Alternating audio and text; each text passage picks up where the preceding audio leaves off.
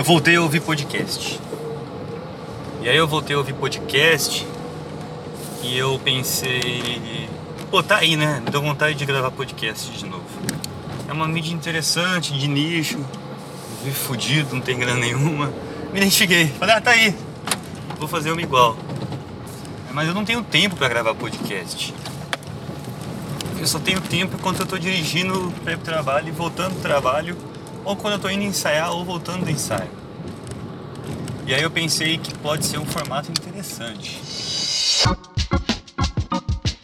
Oi, eu sou a Maria Clara. Está começando o Podlex, o podcast no carro.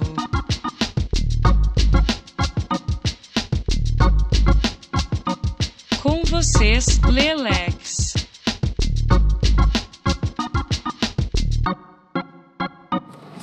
Vejo muito, eu, eu sou muito assim, eu detesto aglomeração de trânsito.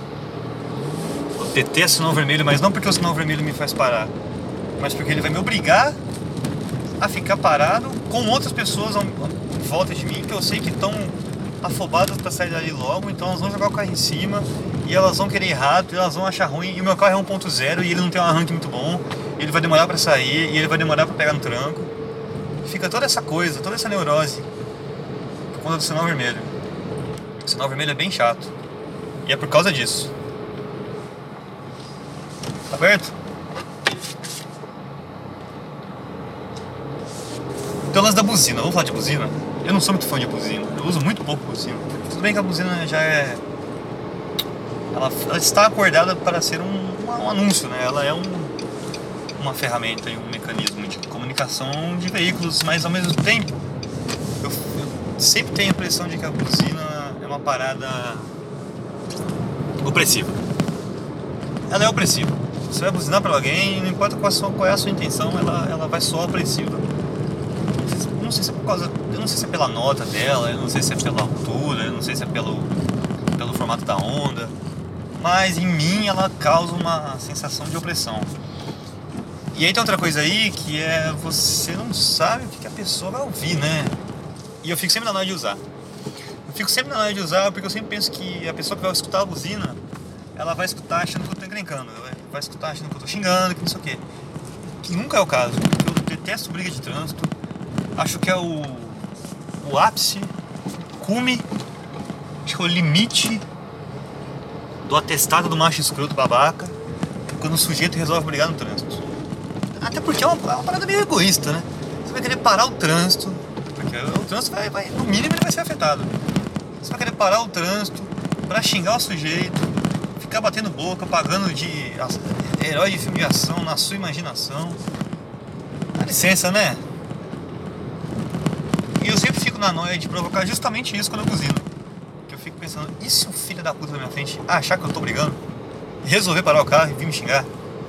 E fazer uma cena na frente de todo mundo no trânsito? Parar o trânsito, as pessoas querem ir pra casa, eu vou estar aqui. E sem querer, você é o cara que provocou tudo isso. Enfim. Fica aí.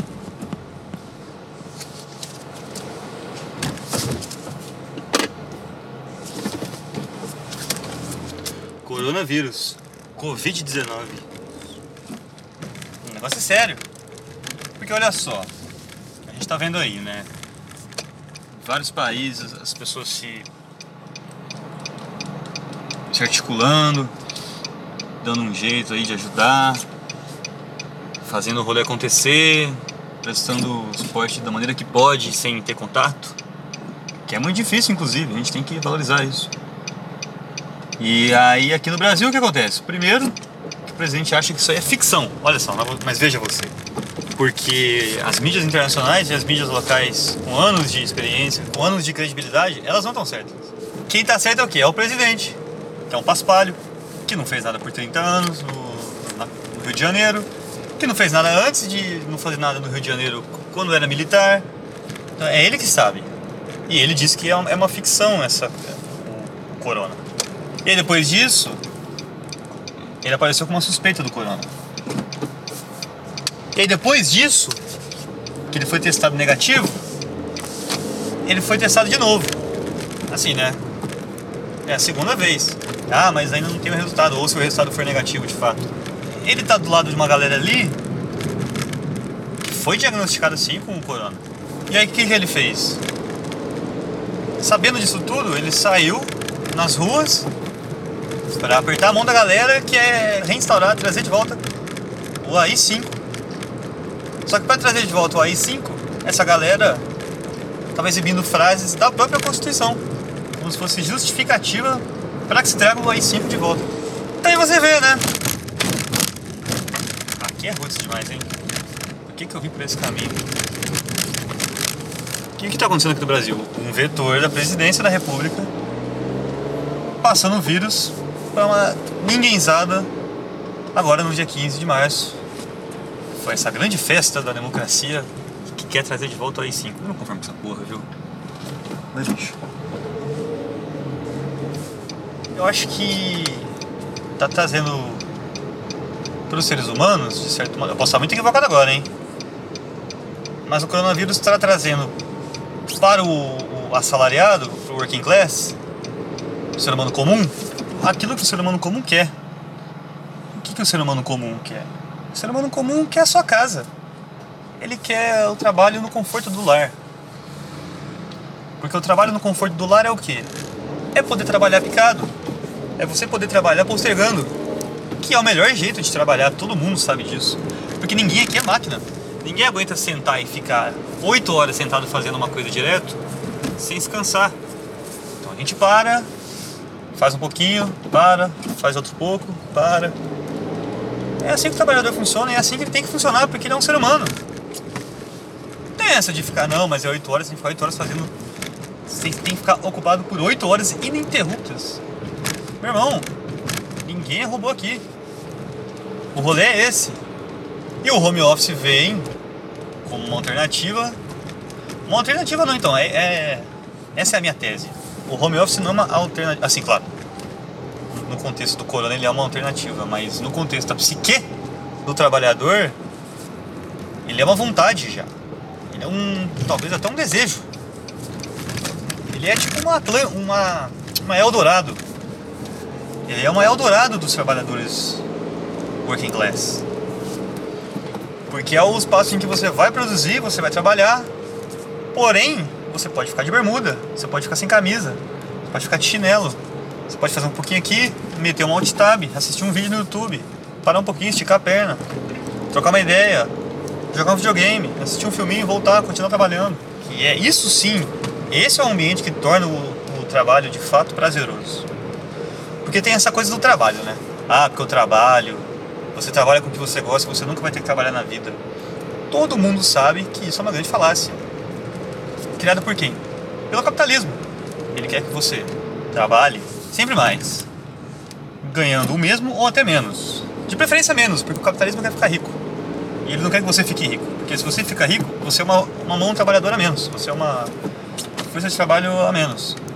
O capitalismo quer isso. O capitalismo quer pouca gente rica e muita gente trabalhando para deixar essa gente rica mais rica. Vamos ter que virar ali em cima. Não tem um filho da puta que me dá passagem.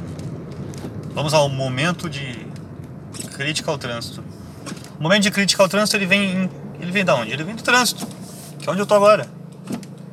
Eu gravo isso aqui no trânsito. Por isso que o áudio é ruim, tem barulho, caralho. Porque é trânsito. E o trânsito é isso aí.